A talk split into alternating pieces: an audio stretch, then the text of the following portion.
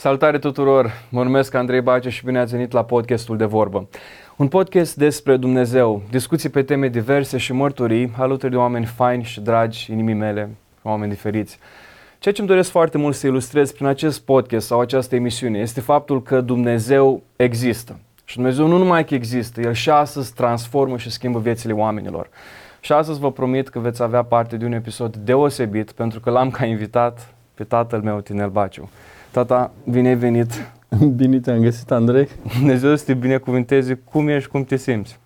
Sunt, mă simt incredibil. Deci nici nu vin să mai imaginez că am venit la emisiunea ta. Cum a fost drumul de la Iași până la Cluj? A fost bun, slavă Domnului.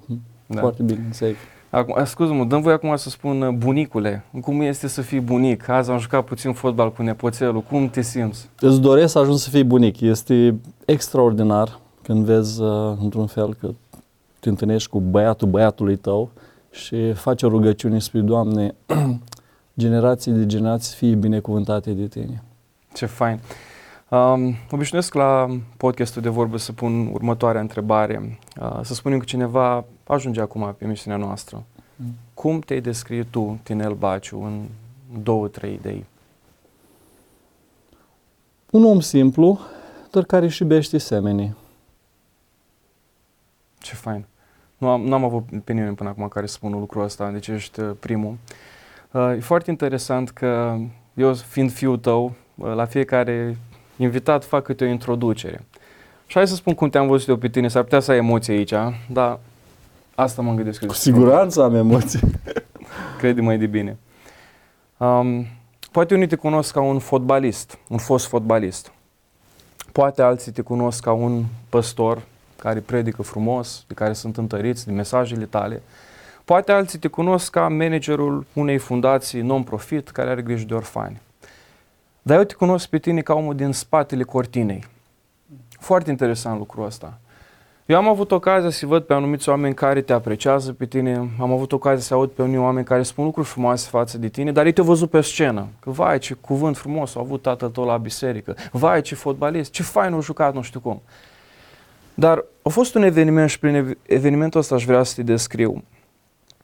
Ca familie la un moment dat, eram în pat uh, dimineața și primesc un telefon, Andrei, hai de urgență la spital.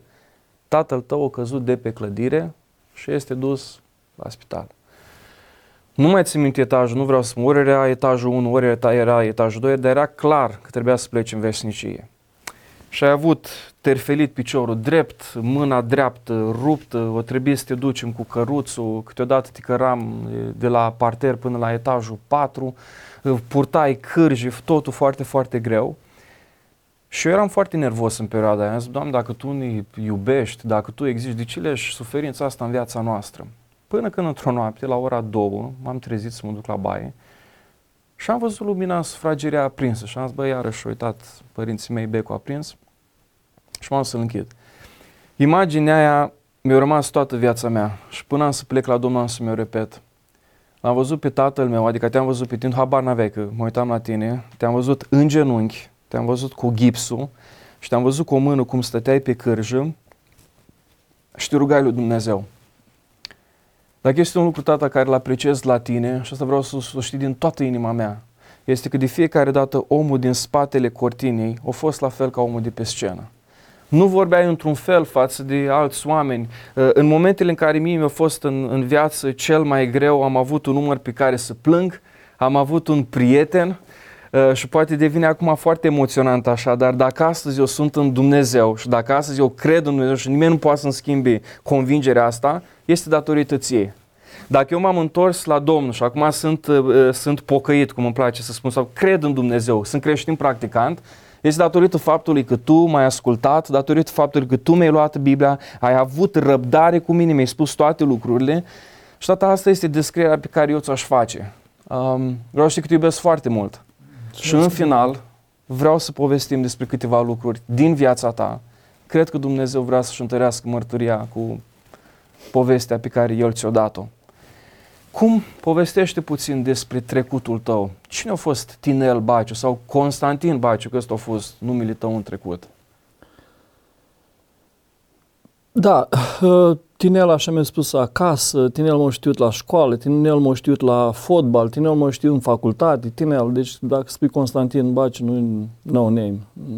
Uh, spuneam cu un om simplu, deci un copil care am crescut în Iași, în care, datorită părinților, uitându-se în cartier uh, și văzând că totuși suntem dăruiți, și eu și fratele meu, unul cu basketul, unul cu fotbalul, uh, mama s-a uitat în cartier și a zis dacă eu copii am să-i lăs în cartier cu anturajul care există, deși jucau fotbal sau basket, uh, îi pierd. Și atunci, dacă zic, toți suntem în orașul Iași și uh, într-un loc binecuvântat în care se poate face, îmbina foarte bine talentul cu plăcerea, dar și cu profesionalismul, s-au hotărât să mă dea la echipa Poltenicii. Și atunci asta a fost traseul. Uh, fotbal, fotbal, fotbal și fericirea mea trebuia să depindă numai de fotbal. Având în vedere că eram într-un, uh, na, vremea Partidului Comunist, nu prea aveai posibilități de a fi fericit, dar eu nu știam traseul foarte clar. Să mă duc la Pitici, la Politehnica, să mă duc după aia la copii, să mă duc la junior, să mă duc la republicani, să mă duc la tineret, să mă duc la echipa mare. Și asta mi-a fost traseul și viața mea a fost în jurul fotbalului și fericirii uh, care o aducea fotbalul, relații și toate celelalte. Aș putea spune aici, pentru că e vorba despre bunicii mei și cunosc contextul, deci niște părinți care v-au iubit foarte mult.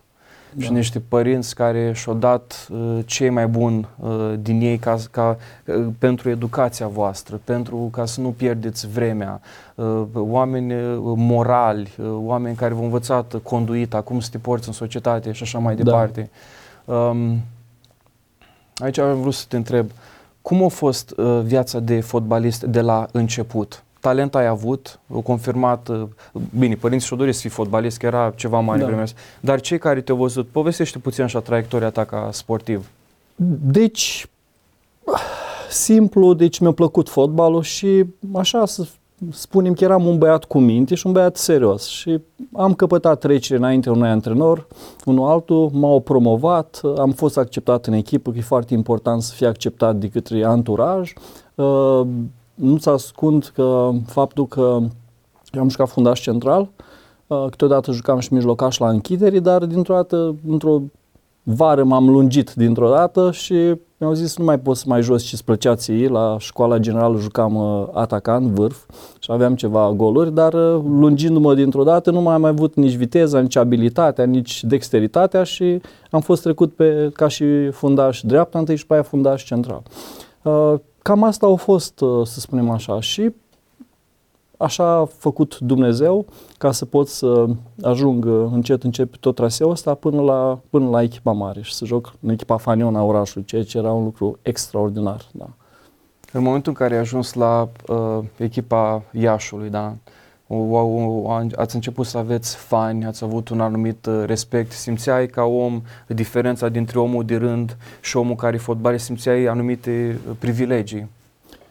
Da, privilegii erau foarte mari, dar uh, părinții au avut uh, grijă de mine să mă țină cu picioarele pe pământ, să-mi spună că tu nu ești uh, numărul unu în cartier, tu ai grijă, uh, tu ai avut, uh, să spunem, posibilitatea asta ca să poți să vedem noi înainte unde să te dăm și uh, trebuie să-ți faci treaba. Și niciodată nu m-am gândit că sunt deasupra celorlalți, dar diferența exista, da. Eram totuși în echipa orașului, totuși relațiile cele mai bune cu oamenii, na, comuniști fiind Partidul Comunist, oamenii care iubeau fotbalul, să vorbea despre fotbal, aveai posibilitatea să, uh, să lucrezi altfel, să faci armata altfel, să pleci în străinătate altfel. Deci erau privilegii foarte, foarte mari.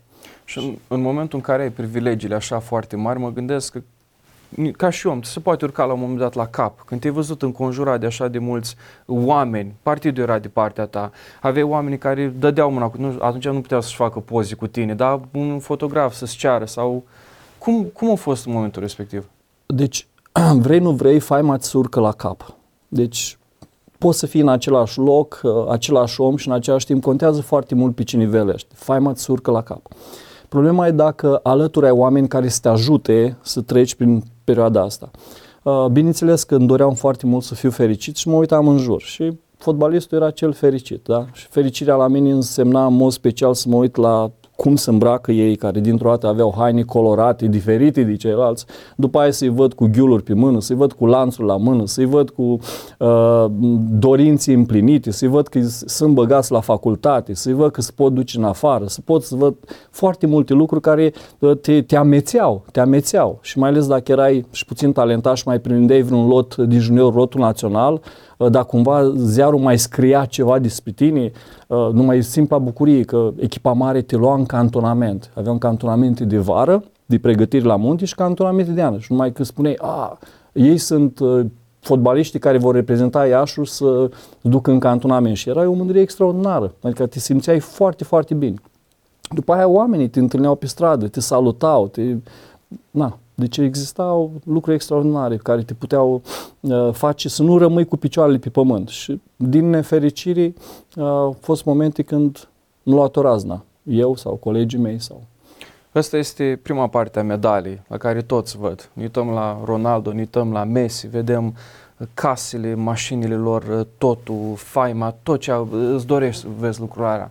Dar, de exemplu, când îl auzi pe unul ca Ronaldo că spune am toate casele astea, sunt cel mai vizualizat jucător de acum pe social media, sunt foarte bogat. Regretul meu cel mai mare este că tatăl meu nu este în viață. Deci când auzi pe unul ca Cristiano Ronaldo că spune lucrul ăsta, spui, Doamne, eu îmi mulțumesc Dumnezeu că te-a lăsat în viață. Te-aș întreba acum care este reversul medalei, în ce sens? Faima ți se urcă la cap, vezi că ziarele scriu despre tine, vezi că oamenii te apreciază. Hai să vorbim puțin despre momentul cu vrăjitoarea. Ai ajuns să câștigi, să câștigi, să câștigi și la un moment dat, eu știu povestea, îți doreai ca mereu să câștigi și trebuia să faci și anumite lucruri. Întâi să spun despre tatăl meu. Ah, sunt uh, onorat, tata nu mai este în viață. Uh, dar în ultimele clipe ale vieții lui, uh, el s-a oprit să asculte cuvântul lui Dumnezeu și cred că asta e cea mai mare bucurie a sufletului meu. Uh, să cred din toată inima că într-o zi, uh, când voi fi dincolo în cer, îl voi, îl voi reîntâlni.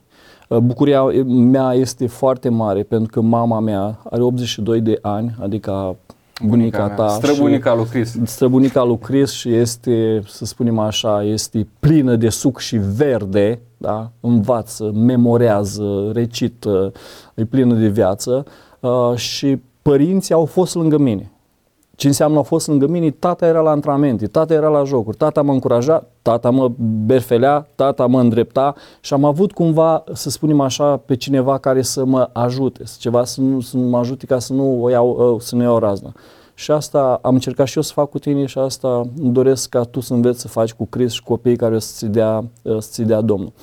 Uh, sunt mai multe episoade, tu ai menționat doar de unul dintre ele. Vreau să vorbim despre toate, vreau uh, să luăm pe rând. Da. Uh, Ăsta este unul dintre ele în care culoarea mea uh, mă asociază cu, într-un fel cu țiganii, cu romii, dar în același timp devin foarte atractiv și într-un mod special când mergeam la antrenamente, uh, știam că Așa a pus bunica în mine. Uh, bunica a fost cea care a fost cu mine atunci când uh, bunicul meu a trecut dincolo și eu am fost foarte surprins. Am zis, cum omul ăsta atât de gospodar să treacă doar cu un costum și niște papuci lustruiți și cui rămâne moștenirea?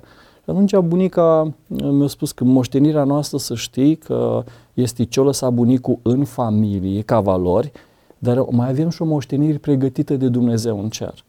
Și atunci ea m-a învățat, prima care m-a învățat uh, tatăl nostru, înger, îngerașul meu, uh, și a pus ceva și mi-a zis că ai grijă să te temi de Dumnezeu.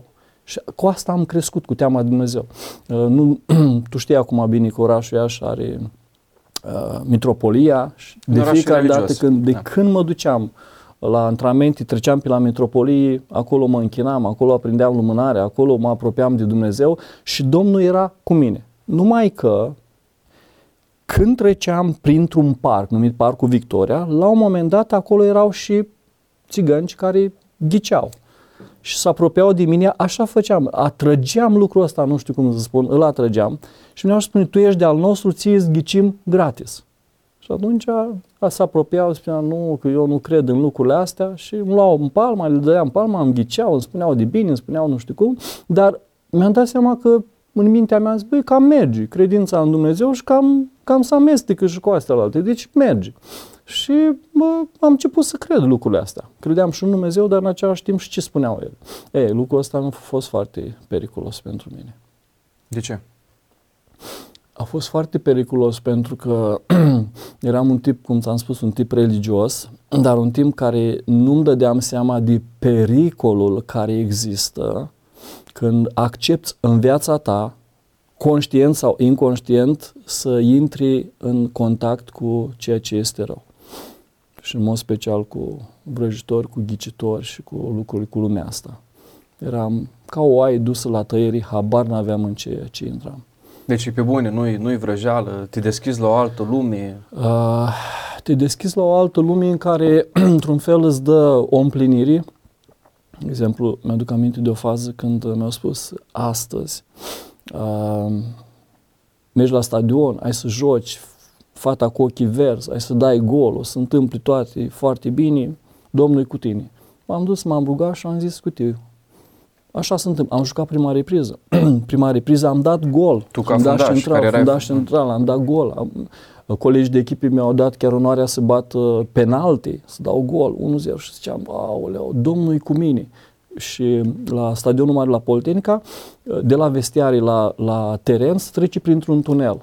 Și când am ieșit după pauză, în mintea mea au zis, păi fii atent că uite, Dumnezeu e cu mine, dar văd că și Duhul ăsta de vrăjitoarelor, văd că e supus. Uh-huh. Și am zis așa, ei, prima fază din repriza a doua. Da, ai văzut și fata cu ochii verzi, nu?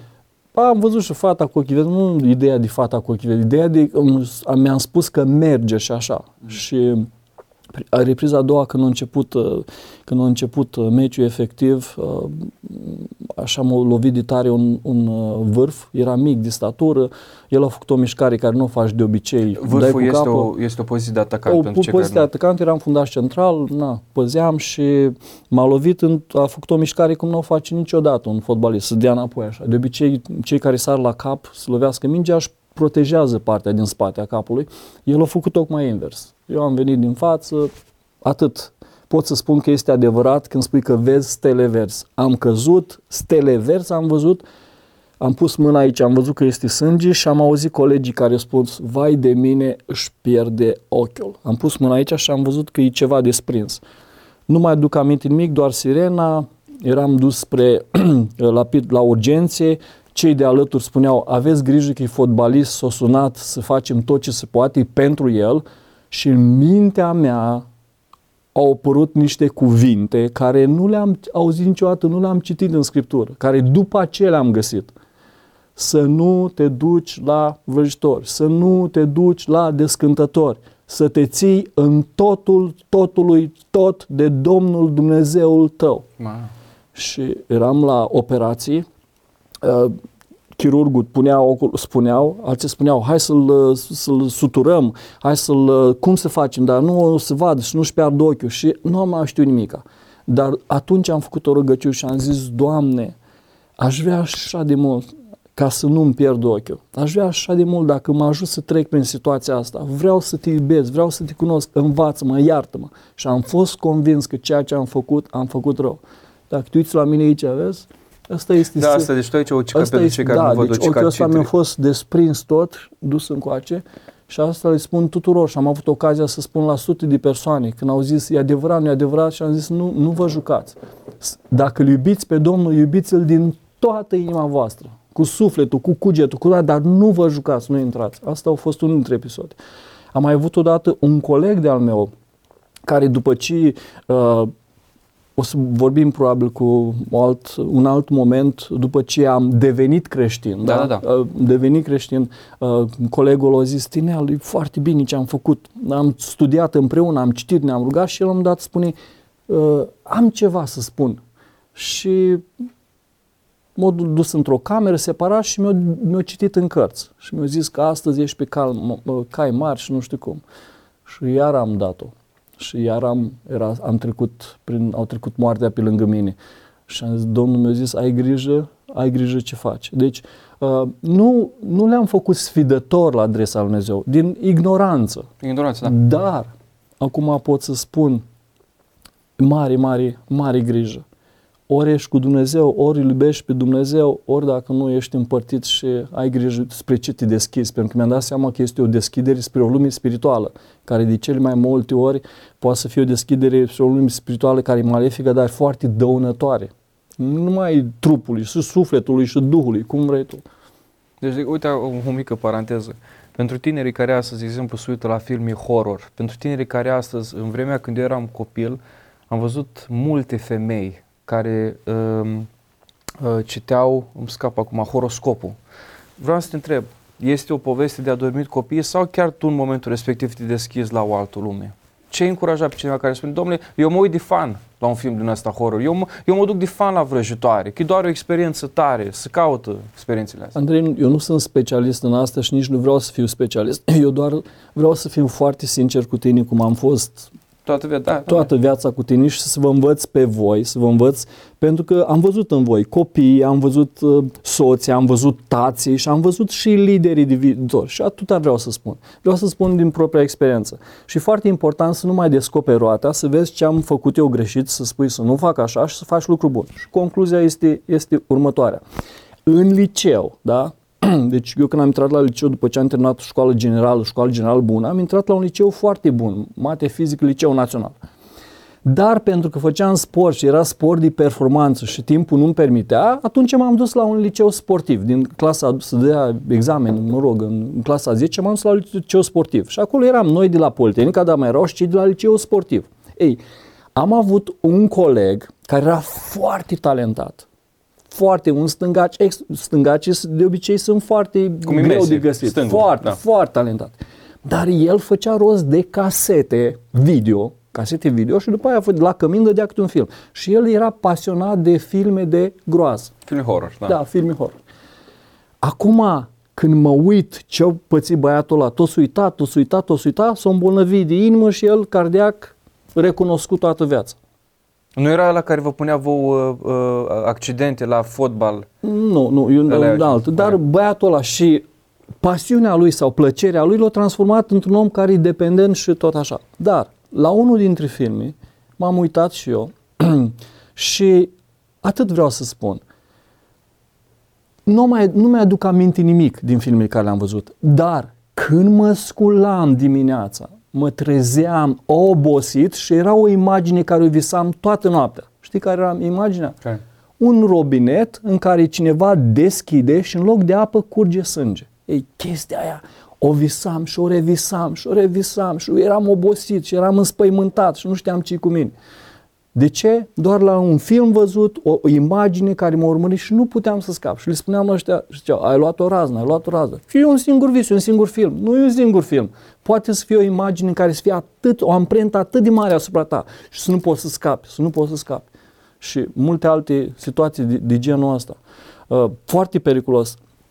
Pe vremea când eram uh, uh, inginer, facultate care am terminat în construcții și m-am dus Asta e paradoxul, știi? Înveți în facultate cum să te folosești de apă și specializarea mea a fost uh, izolații, hidroizolații, termoizolații, cum să scap de apă, știi? Uh, experiența a fost extraordinară. Uh, eram niște colegi foarte capabili uh, și uh, la un moment dat unul dintre ei spune, băi, lucrau la un ziar, anumit ziar acolo, mă rog, nu spunem numele, și ei făceau ho- ho- horoscopul. Și fiecare își venea și spunea, băi, asta ce le spunem la ăștia? Dar unii dintre ei erau inspirați că erau în lumea întunericului, cu tarodul, cu cărțile, cu nu știu cum. Și ei stăteau acolo, nu știu cu ce stăteau, și după aia vineau și spuneau ce se întâmplă dimineața. Și noi luam horoscopul și îl citeam. Păi azi o să meargă bine, nu o să meargă bine, ce o să se întâmple? Ei, pro- problema este că sunt oameni astăzi, cum făceam și noi la început, când cred lucrurile astea. Și nu-ți dau seama că în spate ori o înșelătorie, ori de fapt sunt forțe ale întunericului care le conduce viața. Și cred lucrul ăsta, hai să vedem ce Acum iau cafeaua și acum să citesc să văd ce mi se întâmplă. Foarte periculos. Și asta v-am învățat în familie rupe-o cu întunericul. Aveți grijă ce faceți, lăsați lumina să vă pătrundă în mintea voastră, în inima voastră, sufletul vostru, trimiteți, dați mai departe lumina, că astea sunt lucruri adevărate. Nu vă jucați cu ele. Noi credem că suntem doar așa. așa. E foarte important. Foarte important lucrul ăsta. Deci, uh, îndemn din toată inima pe voi, ca familia mea, pe cei care sunt prieteni, pe cei care ascultă, cei care sunt tineri, nu vă jucați cu focul. S-ar putea la început să nu se întâmple, dar uh, vă, vă ardeți și o să vă Da, pară eu rău. mi-aduc aminte când eram uh, copil, n-am să dau numele, dar era un film uh, cu vrăjitorie și mi-a zis, în casa mea niciodată nu o să vedeți așa ceva. Eu fiind copil atunci, neștiind prin lucrurile astea prin care ai trecut, și acum, la vârsta pe care am, îți mulțumesc foarte mult că m-ai dus. Din contră, m-ai dus, cum spune în uh, Cuvântul Lui Dumnezeu, Cuvântul Lui Dumnezeu este o candelă, da? Este lumină, acolo, acolo găsești. Tu, Andrei și cu Timotei, cu băieții care Domnul a îngăduit să ia în, uh, să ia în viață, Câți copii am fost? Pentru cei care nu te cunosc, povestește puțin de ei. cât sunteți? Trei, ci nu se știe, da, trei și poate, da. Pro, m, cred că am fost mai, uh, fost mai mult. Uh, uh, pentru voi a fost o minune. Uh, m, mama voastră, Lena, preiubita mea soție, care o iubesc foarte mult, care Dumnezeu a lucrat prin ea în viața mea într-un mod incredibil. Și dacă sunt astăzi uh, bărbatul care Dumnezeu l-a transformat într-un fel, este datorez 100% și soției mele care o iubesc foarte mult. Uh, cu ea au fost uh, o minune în sensul că uh, ea nu putea să aibă copii uh, și pentru că nu putea să aibă copii, am auzit lucrul ăsta, că îmi pare rău, tinel, mă iubești, dar tu îți dorești copii și eu nu pot să am copii. Uh, și atunci, asta era o perioadă când uh, m-am apucat de citit Scriptura. Și asta e important. Și la un moment dat am găsit un personaj, știi? Deci nu horoscopul, nu, e un personaj în Biblie, uh, Ezechia. Și într-un anumit moment al vieții lui, el a, a făcut o scrisoare către Dumnezeu și a zis, Doamne, uite-te. Și atunci lucrul l-am făcut și eu. Am luat o scrisoare și am început să scriu, Doamne, Tată, Fiule și Duhul Sfânt, expeditorul și destinatarul. Și am spus ce vreau lui Dumnezeu. Și primul punct care l-am spus acolo, Doamne, aș vrea un băiat cu ochii albaștri, care să-l cheme Andrei, cel viteaz. Cel viteaz ca să, să-ți spună despre tine, să te mărturisească pe tine. Și am scris scrisoarea aia. Știi care a fost surpriza? Scrisoarea aia, ai văzut-o în bibliotecă, avem și acasă. Știi care a fost surpriza mare? Este că am confundat, am schimbat expeditorul cu destinatarul. De obicei, eu sunt cel care expediez și, și destinatarul destinatarul e cel care Dumnezeu. primește, da. Numai că noi am, am scris pe scrisoare exact invers. Expeditorul este Tatăl, Fiul și Duhul Sfânt și destinatarul este Tinel și Elena Baciu. Și după aia mi-am dat seama, am greșit. Nu, dar asta e adevărul. Când noi facem o rugăciune, de fapt, eu cred că sunt expeditor, dar eu când am făcut rugăciune, de fapt, l-am invitat pe Dumnezeu să fie expeditorul și să dea ce este cel mai bine în lumina veșniciei. Și așa a apărut-o Andrei. Dar vreau să spun că au fost uh, situații și uh, bucuria mare din prima, din prima. După o lună am aflat În bucur- contextul în care doctorul zis lui da, mama că nu au poate zis să aibă nu ce copii. formă, au zis puteți să aveți orice, să bucuri soțul că sunteți frumoasă, că sunteți deșteaptă, orice, că Dar nu sunteți copii. credincioară, dar nu să aveți copii. Și asta a fost. Și uh, Domnul te-am a fost întrebat bun. asta. Da, Domnul a fost bun. Uh, după aceea au fost, uh, am avut, uh, uh, am pierdut gemeni, da? Gemeni de asta spun. că Cred în toată inima că sunt copiii noștri, sunt în cer, trimiși înainte. Uh, După aceea am avut o fetiță, Deborah, iarăși o minune cum a apărut. Ne-am bucurat de ea, extraordinar, frumoasă, clănțată, nota 10. I-au dat toți medici, uite, nota 10, copil, mustește de sănătate, dar în 9 luni și 11 zile, Domnul hotărâ să o ia acasă. Iar după aia, alt, aici e altă poveste, o să, nu știu când o putem să discutăm, uh, dar după povestea aia ne-am cerut Domnului îndurare, pentru că tu te duceai acasă, tu te duceai afară și toți copiii râdeau de tine că tu ești singur. Dacă eram într-un context în care copiii aveau Copiii frați. aveau frați Da, și da. tu te duceai și tu veneai acasă și spuneai, de ce, de ce? Și tu te ai început să te uiți la cer și s- ai început să spui așa, mie nu-mi place cerul. De ce Dumnezeu l-a, a luat-o pe Debora în cer? Mie nu-mi place cerul. Și atunci am zis, Doamne, te rog, înlocuiește, mângâie inima lui Andrei, fă ceva. Și după un an, Dumnezeu a ascultat rugăciunea și l-a trimis pe, pe Timotei. Fratele pe meu, prietenul meu. meu cel mai bun, Timotei, mai mic decât mine cu 5 ani, o să povestesc mai încolo ce, cum l-a folosit Dumnezeu pe Timotei. Dar Deci, ca să păstrez ca să asta, prind- încheie și după asta. Ca să prind chestia, deci cel puțin cât lumina cât o avem noi, am cinci copii. Am cinci copii. Trei sunt înainte, iar voi doi încă sunteți pe pământ și mă bucur de voi și să dea Domnul să văd numai copiii, copiii, copiilor voștri. Iar pe toți Uh. copiii ăștia, cine, cine ne-a învățat că asta am vrut să spun? De mic am văzut cuvântul, de mic am văzut rugăciunea, uh, uh, lipsă de deschidere către uh, lumea întunericului și acum vreau să fii atent la o chestie, este foarte important. Eu știind povestea ta, îmi aduc aminte că erai în faimă, erai în culmea gloriei și are loc accidentul ăla. Și vreau acum să vorbim... Care dintre ele? Uh, Vreau să vorbim despre momentul în care, nu accidentul cu ochi, vreau să vorbim uh, despre accidentul care te-a dus la cuvântul lui Dumnezeu. Și ce s-a întâmplat? Descrii puțin că e foarte important piatra asta de aducere aminte. Deci, eu vreau să fiu foarte onest cu tine. Uh, deci am fost un, un om care frecventa în biserica, care nu am citit Scriptura, dar care am fost crescut în teamă de Domnul și în valori morale. Dar bâșbâiam. De ce? Și spun foarte clar. De ce bâșbâiam? Pentru că nu citisem cuvântul lui Dumnezeu niciodată. Totdeauna am avut intermediari. Ba trebuie să mă duc să-mi spună X, ba trebuie să mă spună preotul, ba trebuie să văd imaginea de pe biserică. Deci am avut intermediari. Deci n-am avut, nu că n-am avut acces, am fost ignorant. N-am luat cuvântul și nu, nu l-am citit.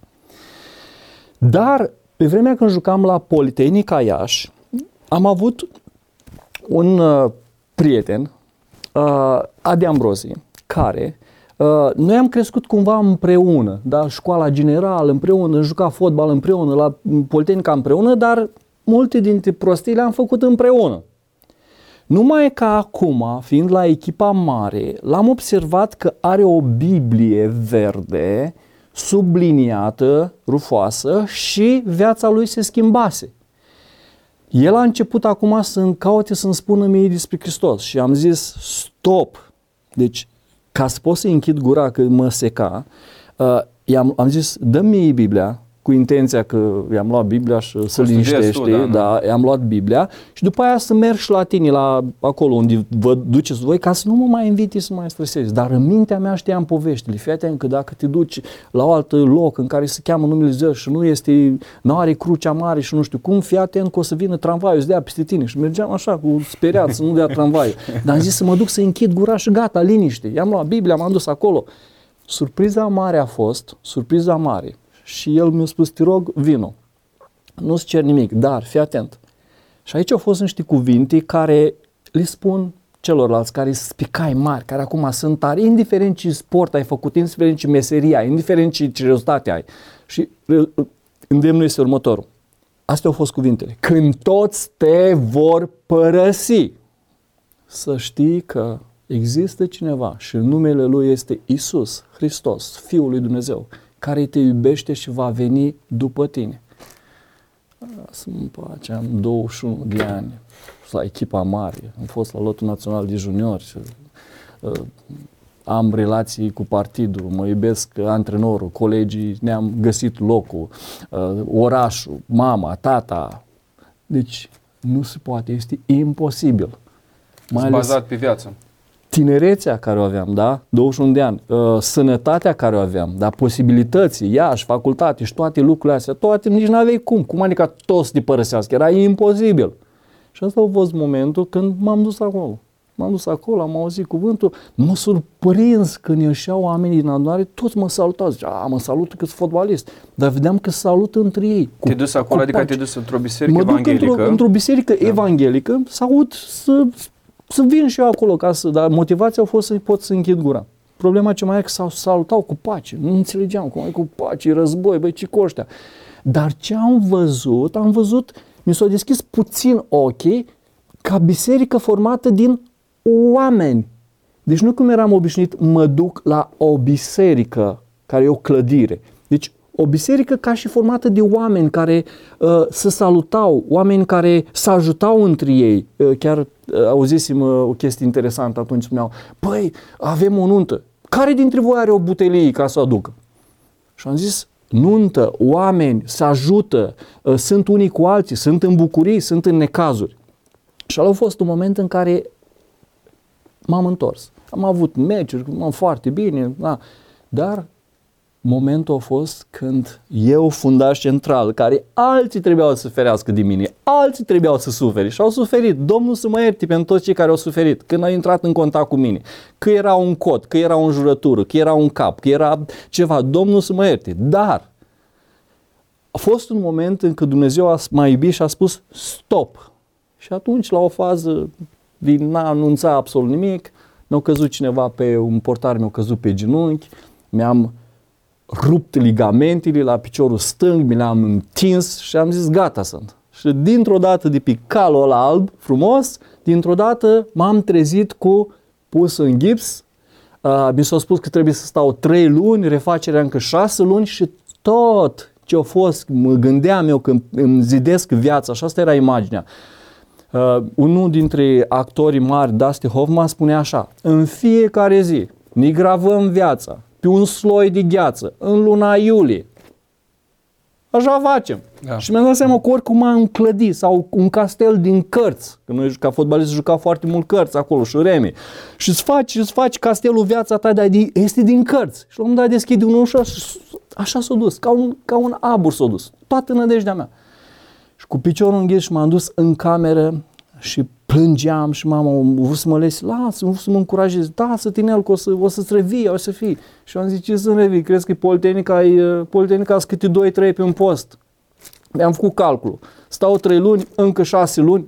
Atunci nu erau operații cu laser, Andrei, acolo tăia cu cuțitul, bisturiu, știai cât stă, poți, nu știi cum stai, cum te refaci, cât timp, îți lua refacerii.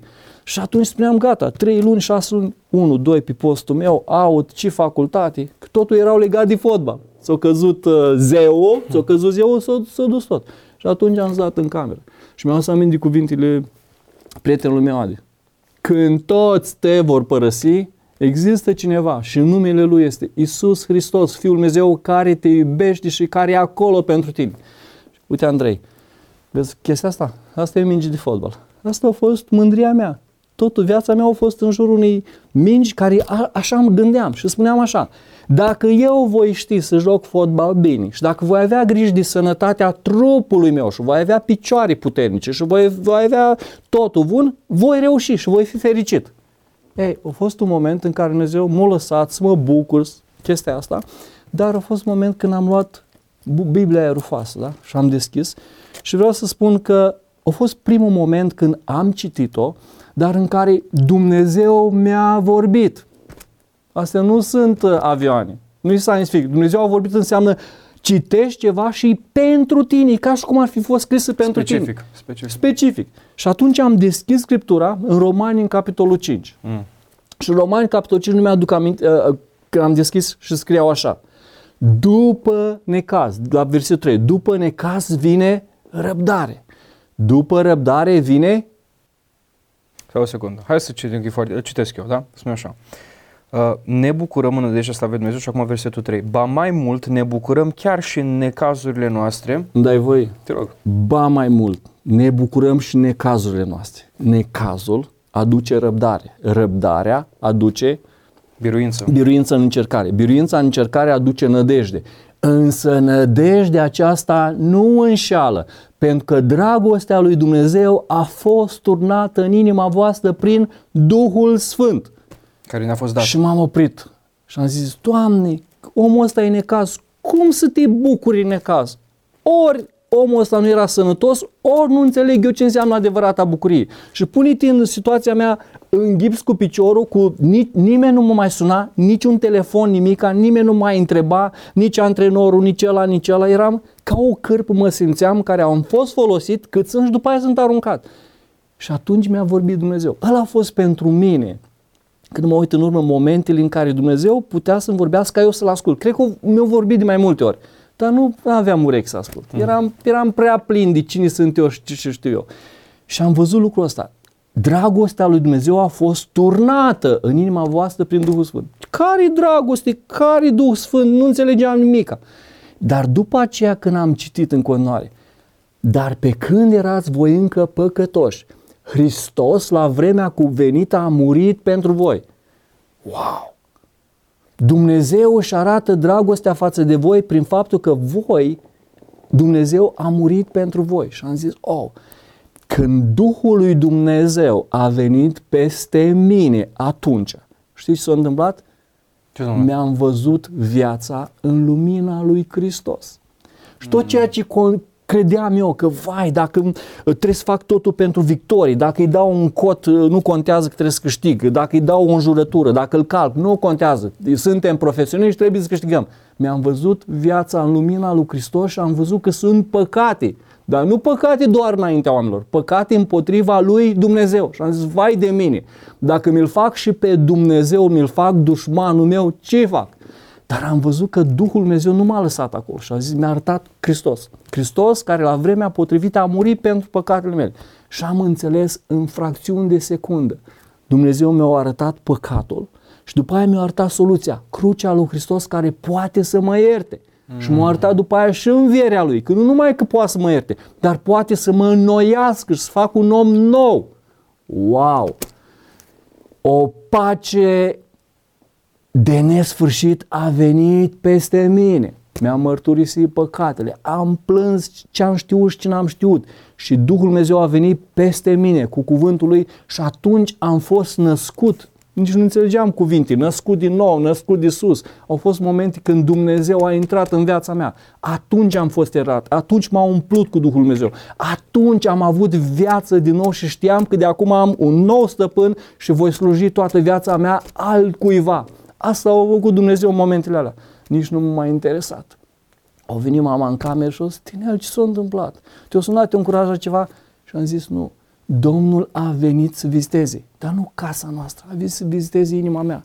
Și acum l-am pe Domnul și o liniște și o pace nu mă interesa. Când nu mai sună poltenica, nu știam că Dumnezeu este cu mine. Ei, ăla este momentul în care eu, ca și creștin ortodox, am trăit experiența întâlnirii cu Hristos reală, iertat de păcat, răscumpărat, Dumnezeu a plătit un preț ca să am un nou stăpân, să pot să-L iubesc pe El, să am o înnoire. Ăla e momentul. Și eu pentru mine, chiar dacă s-ar supăra unul sau altul, pentru mine ăla este momentul când eu am devenit creștin. Ăla e momentul când am zis, Doamne, conștient vreau să-mi dau viața tine, viața ție. Și asta a fost momentul când am devenit creștin. Voi, copiii mei, ați primit vremurile alea frumoase vremurile frumoase în care nu mai am făcut curățenii după aia. După ce Hristos a intrat în viața mea, am început să fac curățenii. Zi, din zi, interiorul zi. meu, din biblioteca zi, zi, ce aveam. Cu CD-ul, de CD-uri, de, deci foarte multe. Voi ați intrat într-o perioadă în care frumoasă aveți asta. Paranteză, deci eu n-am văzut în, în să nu ți gând, n-am văzut în casa mea un tată, un soț care își bate soția, nu te-am, deci mie mi se pare, sincer, că ești mielușel, eu nu poți să-mi imaginezi pe tine că tu ai înjurat vreodată. Deci nu poți, sau nu poți să imaginezi, de, de exemplu, că tu uh, vii, trântești uh, sticla de vin și spui du-te și mai adu de la mine. Nu poți imaginezi. Și am zis, băi, vreau să am și eu pacea asta, domnule, dar nu vreau să treci peste episodul ăsta, că e important pentru cei care aleg să creadă în, în, în, în Isus. Renunț la haina veche din trecut, renunț la păcat din trecut. Zi faza cu cd că, repet, ai mi s-a părut foarte tare. Andrei, ai cu cd este o chestie minoră, Andrei. Când Dumnezeu intră în viața ta, când îl, îți dai seama în lumina lui că ești păcătos și că ai nevoie disperată de Hristos și îți arată că e singura soluție, da? e singura soluție. Nu e, n-ai, cu, n-ai, n-ai cu cine să compari, n-ai pe cine să urmezi ca să nu te dezamăgească, pentru că juvaierul care eu l-am descoperit, Fii atent, eram fotbalist și aveam câte 4-5 ghiuluri pe mână de Iar aur. nu vine să cred că ai Aveam lanț la gât de aur. De ce? Pentru că asta era mândria noastră. A, și nu mergeam cu mașina, merg cu tramvaiul ca să vadă ăștia ghiuluri de pe mână, să vadă, a, ăsta e fotbalist la Poltenica, va, ce are, nu știu cum. Dar când Dumnezeu vine și îți vorbește, știți din tot ce am citit aici, din ce am citat, că e vorba că ți-a vorbit Domnul, nu uiți. Știi care era juvaierul meu? Care? Nădejde. Speranță. Însă nădejdea asta nu înșeală. Eu am fost înșelat în nădejdile mele de foarte multe ori, dar nădejdea asta nu înșeală. Și am zis, Doamne, asta e, asta e aurul meu, asta este, asta este diamantul meu, o nădejde în mine care nu înșeală, dar nădejdea e legată nu de pământ, e legată de Duhul lui Dumnezeu și dragostea lui Dumnezeu care a venit în noi. Ei, dacă mă întrebi asta, dacă sunt bogat, Andrei, sunt foarte bogat. Știi de ce? Că am nădejde. Nu numai pentru viața asta. Am nădejde în Hristos și nu numai pentru viața asta, ci pentru viața viitoare. De asta spun, prietenilor, celor care te ascultă, poți să ai de toate. Dacă nu ai nădejde în suflet și nădejdea nu are un nume, Hristos în noi sau în tine, nădejdea Hristos, nu ai nimic. De aia oprește-te și caută-te vezi cum stai și spui, Doamne, eu am nădejde asta și pentru viața asta și pentru viața și viitoare. Și apropo, paranteză, că ai zis un lucru și vreau să fac o subliniere.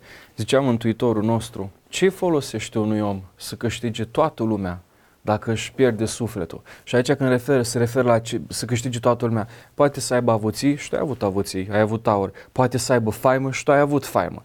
Dar în momentul în care toți oamenii te-au uitat, toate lucrurile astea și erai în suferință, erai cu piciorul vai, nu știai ce se întâmplă cu viitorul tău, da? Tot atunci, în momentul respectiv, ai găsit pace. Andrei, problema e nu dacă te uiți oamenii. Am observat că nu au trecut timpul. Sunt oameni care sunt foarte iubiți și nu-i uită nimeni. Dar ce se întâmplă? Este exact ca într-o clădire. Sunt explozii și sunt implozii. Când tu te duci mm. în interior, Asta e problema. Fără nădejde poți să ai toți care vor să te ajute. Să nu uite de tine. Dar dacă nu-L ai pe Hristos, poți să fii momente în viață când efectiv te-ai dărmat în interior, implozie. Și atunci n-ai nădejde. Deci de asta oamenii ajung să-și ia viața, ajung să facă prostii pentru că ei când se uită nu mai au nădejde, dar nu caută în jur ci se uită în ei și nu mai au resurse. Asta a făcut Dumnezeu. A venit ca să ne dea resursele cerului să fie în noi. Și indiferent dacă avem sau nu avem în afară, noi să știm că îl avem pe Dumnezeu în noi. Și asta a fost rugăciunea mea pentru tine, pentru Timotei și pentru cei din jurul nostru. Ce să spunem? Doamne, să te găsească. Andrei, nu avem bogății ce să zățăm, nici ții, nici lui Timo. Dar vreau să spun asta, bucuria cea mai mare, să poți să lăs ca moștenire veșnică pe Dumnezeu în inima ta și în inima copiilor tăi și a copiilor tăi, să-L ai pe Dumnezeu. Și deja și ați făcut asta. Și dacă l-ai pe Dumnezeu, Andrei, să nu crezi că dacă acum ai 27 de ani, cu mama ta în fiecare zi. Ne rugăm pentru voi și pentru Timo, ne postim pentru voi, tremurăm pentru voi, ridicăm mâinile. De ce? Pentru că suntem într-o luptă spirituală. Vrem să facem binele, vrem să promovăm binele, vrem să facem, să aducem lumină. Și este o luptă spirituală. Credeam că înainte, ai credincios sau necredincios. Nu, este o viață, este o luptă pe viață și pe moarte. Cât există suflare în noi, să știi că ai în spate mijlocitori. Și același lucru îți cer și ție du-te mai departe. Păstrează-te mic în ochii tăi. Lasă-L pe Dumnezeu să, să, să fie glorificat. Asta este secretul. Cu cât ne smerim, și vreau să spun secretul la care am ajuns. Dumnezeu merită toată slava și toată gloria.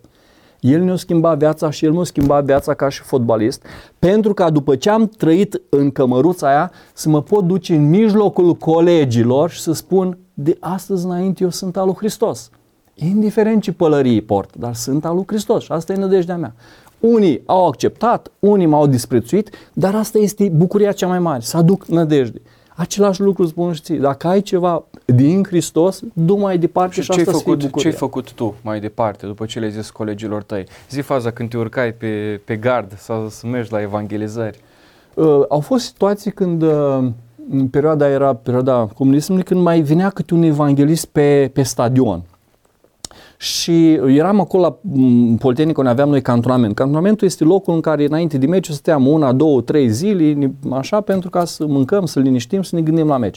Și auzisem că vine o, mm, cineva să predice cuvântul, mă rog, și pe stadion nu era aproape nimeni. Sau un cor să cânte și erau momente când cu mm, prietenul meu, cu Adi, uh, eu stăteam în cameră uh, și el spunea, o bătea la ușă și spunea, hai, hai să mergem. Și eu spuneam, băi, stai, eram la început de credință, lasă-mă cu ce o să zic antrenorul, nu știu cum.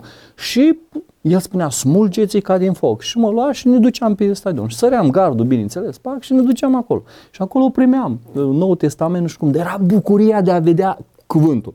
Ei, erau momente când la întoarcere nu puteai să intri pe ușa din față, când ai ascultat. Și săream gardul. Nu ne-am dus la un lucru rău, dar pentru Na, pentru antrenori era chestie din disciplină. Și pe aia ne chema și mi-aduc aminte când ne-a chemat față în față și zic, unde ați fost? Uh, păi, uh, de ce a sărit gardul? Uh, păi veniți încoace. De ce aveți acolo? Păi nu avem nici. Când am ridicat mâna, au căzut pe aici cărți, noi testamente și toate celelalte. Uh, câteodată au fost de suferit, da? n-am fost băgați în echipă, alte ori uh, am fost încurajați, dar asta este prețul. Asta este prețul da, urmării lui Hristos.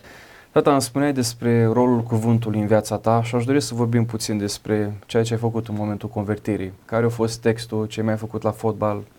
Povestește.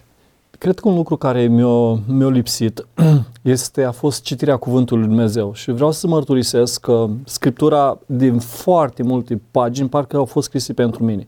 De exemplu, profetul Isaia, capitolul 29, versetul 13, spune la un moment dat și poporul acesta când se apropie de mine, se apropie cu gura, cu buzele, dar inima lui este departe de mine și frica care o au față de mine este doar o învățătură dată în omenească. Deci, cu alte cuvinte, uh, cred că mă tem de Dumnezeu, cred că îl iubesc, dar neavând cuvântul lui, atunci nu-mi dau seama și nu știu cu adevărat cine este Domnul. Și atunci, după ce m-am întors la Domnul, adică l-am primit pe Hristos în viața mea și am devenit un om care să-L iubească pe Dumnezeu, am luat ca o armă foarte, foarte importantă, a fost cuvântul, să-l citesc și după aia am descoperit un lucru fantastic. Toată Scriptura este însuflată de Dumnezeu, de folos, să mă învețe, să mustre, să îndrepte, să dea înțelepciune prin ca omul Dumnezeu să fie desăvârșit și cu totul destonic pentru orice lucrare bună. bună. Și asta îi spunea Apostolul Pavel ucenicului lui Timotei. Și am zis, trebuie să iau Scriptura, trebuie să o cunosc și trebuie să îmi hrănesc sufletul. Și atunci asta mi-am propus. După aceea era vorba să mă pot ruga. Să am un timp special în care să învărs inima înaintea lui Dumnezeu și în același timp Dumnezeu să-mi vorbească. Ce am făcut lucrul ăsta? După ce am, m-am întors la Domnul, m-am întâlnit cu prietenii mei, colegii mei de fotbal de atunci, cu Daniel Zafiris, cu Adriana Ambrozi și ce făceam în cantonamente? Aveam un loc al nostru, mergeam, stăteam la stânci, acolo ne ajutam unii pe alții, ne mărturiseam, ne rugam, studiam cuvântul și încet, încet foarte interesant, ne întăream în omul din lăuntru, ne întăream în interiorul nostru să-L iubim mai mult pe Dumnezeu și să iubim pe cei din, din jurul nostru. Foarte frumos că ai spus lucrul ăsta și acum aș spune așa, ai devenit, ai fost mântuit, cu alte cuvinte ai fost salvat, salvat. Toți oamenii care au crezut în Domnul Isus Hristos îs mântuiți, da, sunt salvați. Ai spus despre practica cititului, o disciplină spirituală. Ai citit din Cuvântul Dumnezeu ca Dumnezeu să vorbească, după care tu te rugai. Dar te-aș întreba următorul lucru și a fi împreună cu ceilalți care îl iubesc pe Domnul. Da, comunitatea că, de credincioși da, care împărtășiți da. aceleași valori, uh, foarte frumos. Dar se poate ca și creștin să ai anumite ghiare ale celui rău din trecut, să ai anumite lucruri din trecut care încă să aibă uh, impact asupra vieții tale, să mai ai lucruri care încă te trag înapoi? Andrei, uh, potrivit cu ce spune cuvântul Dumnezeu și cu mica mea experiență, Uh, am înțeles că dacă Dumnezeu m-a chemat de la fotbal și dacă înainte îmi păzeam picioarele, acum am găsit un lucru fantastic spus prin profetul Isaia. În capitolul 57 cu 12 spune așa și ăsta este foarte încurajator. Spune ce frumoase sunt pe munți picioarele celor care aduc vești bune, ale celor ce vestesc pacea. Ce frumoase sunt pe munți picioarele celor care aduc pacea, care vestesc mântuirea. Ce frumoase sunt pe munți picioarele celui care spun în Sion, Dumnezeul tău împărățește. Și am înțeles că Dumnezeu m-a scos de la fotbal și acum cu tot ce am sănătate, cu picioarele mele, cu ființa mea, trebuie să aduc vești bune, să vestesc pacea. Pace ce înseamnă? Cum să se împace oamenii cu Dumnezeu. Și am descoperit, citind cuvântul și descoperindu-l pe Hristos, Pavel tot îi spunea lui Timotei, din pruncii cunosc Sfintele Scripturi. Da, le știi. Dar ele pot să-ți dea înțelepciunea, deci cu alte cuvinte citesc, ajung la o înțelepciune, dar nu-i tot înțelepciunea. Ce fel de înțelepciune? M- înțelepciunea care vine prin cunoașterea lui Isus Hristos, prin mântuirea care vine în Hristos. Deci, cu alte cuvinte, caut, citesc Scriptura ca să-L găsesc pe Hristos învățătura lui, veștile lui bune, puterea lui. Dar una e să fii iertat. Am fost iertat. Una e să fii, să, să spună, vină la masă și strănești sufletul. Cum ai nevoie ca și sportiv să iei mâncarea cea mai bună, vitamini cele mai bune, tot așa și pentru Duhul tău. Că am înțeles că Duhul era mort și a venit la viață prin credință. Am înțeles că sufletul meu era mort. Mintea mea se gândea la lucrurile care nu îi plac Dumnezeu și trebuia să fie noită mintea mea prin cuvânt. Am văzut că emoțiile mele, inima mea, nu îl iubea pe Dumnezeu și pe cei din jur ce să mai spun. Dar Dumnezeu a început să vindece lucrul ăsta și mi-a dat și voința de a putea să ascult de el. Și puterea.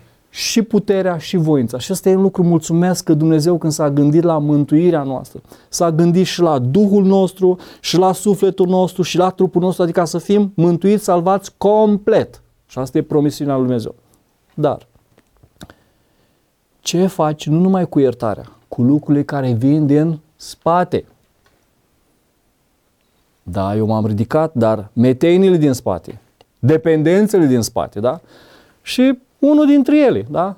Dacă eu am fost atâta timp pe gratis, vineau vrăjitorii și ghicitorii și mă uitam la un film și la altul de groază și spuneam că nu-i nimica, ce se întâmplă? Încep să-ți apară din nou.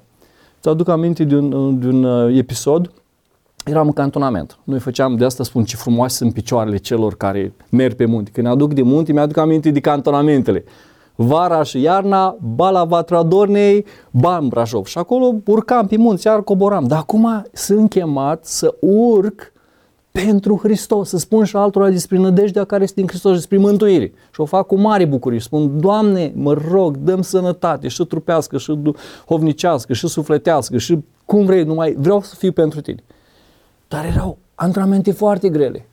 Și peste noapte mă culcam și mi-apăreau, au fost situații când, credem Andrei, mi-au apărut ochi, o, niște ochi care eu îi vedeam prin somn.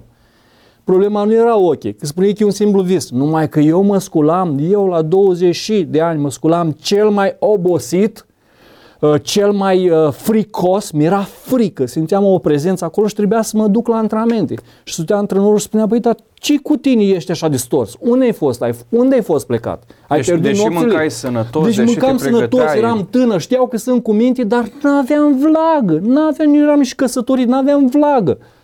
Dar eu știam, seara mi se întâmplă, atunci m-am anunțat prietenii și am zis, băi, ce să fac? Și unul mi-a zis, fii atent, fii atent cheamă numele lui Isus Hristos care te-a mântuit, cheamă Și începe să-i spui ce spune Domnul Pine. Și am început să spun, eu sunt iertat prin sângele lui Hristos, sunt protejat, eu sunt al lui Isus, port numele lui, eu sunt copil de Dumnezeu, eu sunt fiul de Dumnezeu, Dumnezeu e tatăl meu. Am început să repet promisiunile lui Dumnezeu în seara aia. Andrei, când Dumnezeu, când strigă un nenorocit, Domnul ascultă, dar apoi când strigă, copilul. un copil de, de Dumnezeu. Dumnezeu. Vreau să mărturisesc că a fost o seară, două, trei, nu știu cât a fost, dar când Dumnezeu m-am pus din nou sub protecția sângelui Iisus, Dumnezeu mi-a adus eliberare. Nu știu cum să-i spun, dar vreau să spun că un lucru trecut care mă urmărea, sunt liber. De atunci dorm ca un prunc, Andrei. Apropo, Am văzut, tu știi secunde. că eu, când sunt obosit, rapid, am pus capul și în secunda 1 și nu-mi trebuie mult, 20 sau 30 de minute și mă scot, fresh mă scol, mă scol fresh. Asta e situația. Asta este un lucru care Dumnezeu m-a eliberat. Dar mai este ceva. Mm. Ca și sportiv trebuia să, să avem grijă ce mâncăm, ce bem, băutura.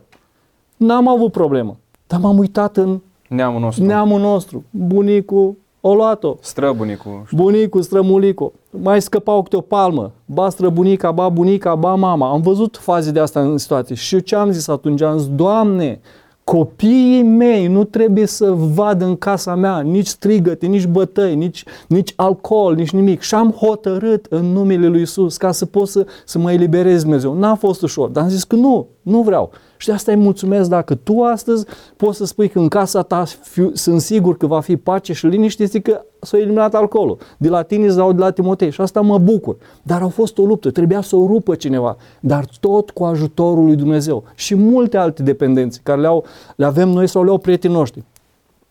Genunchiul jos, ceri lui Dumnezeu ca să ierte și să elibereze. Numai Evanghelia lui Hristos iartă Vestea și bună. eliberează Iisus Hristos. Altfel n-ai nicio șansă. Dar poți, poți să te schimbi. Începe o curățenie. Ori de câte ori, ori de câte ori dorești să te schimbi. E foarte important, este greu. Dar spui, Doamne, dăm putere. Am intrat în bibliotecă. Ia să văd care sunt cărțile care le citeam și care mi-aduceau întuneric și lumină și rău out pussy, da, ca nebunii pentru vremea aia. Dar să le iei frumos, să le arunci la gunoi. Hmm. Discuri, anumite discuri care îți treze, trezeau anumite emoții rele, uh, de ură față de alții, nu? Nu mai vorbesc, muzică rock și celelalte care erau împotriva oamenilor și a, înălțau uh, moartea și înălțau răzbunarea, out, aruncate, scoase toate. E ca o luptă.